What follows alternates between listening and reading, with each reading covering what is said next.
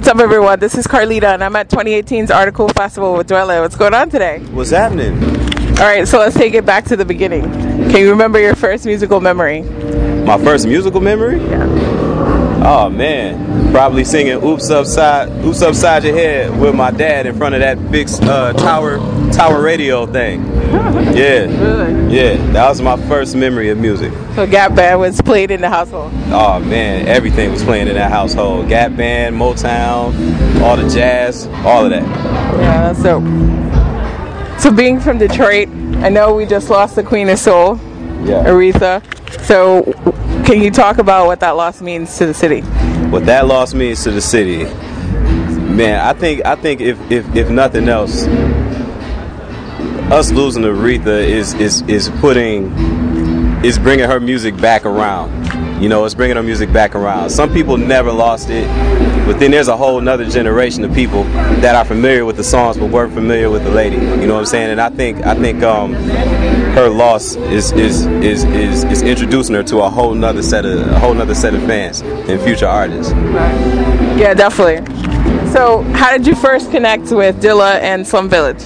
I connected with them. Uh, I was playing in a, in a club called Cafe Mahogany. I was playing Rhodes in a, in a band that uh, my guy Malik Austin uh, put together, and that's how I met Baatin. Baatin was selling incense sticks Wow. back then. So um, I connected with Baatin. He was like, "Yo, man, you know I like what you're doing on the Rhodes. I want you to meet my guy." So he introduced me to uh, to T3, and we started talking. And at the time, I was rapping, you know, so we all started kind of working together, and then they introduced me to Dilla.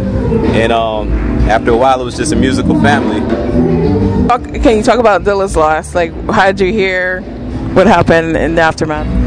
Um, I was actually on the road. I was in Chicago uh, in the car with uh, it was, it was me and my manager, and my manager got the call. And I saw I saw like his his shoulder slump over, and I instantly knew what it was. I knew what it meant, you know, because he had been sick. We had just um, saw him at the hospital in L.A.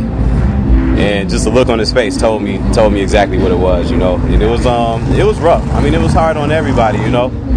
Even though we saw it coming, it still it still hurt. It didn't take the sting away, you know. Um, the world lost a legend, you know, but the beauty of it, his music always lives, you know. Music is infinite. Yeah, it lives forever, definitely.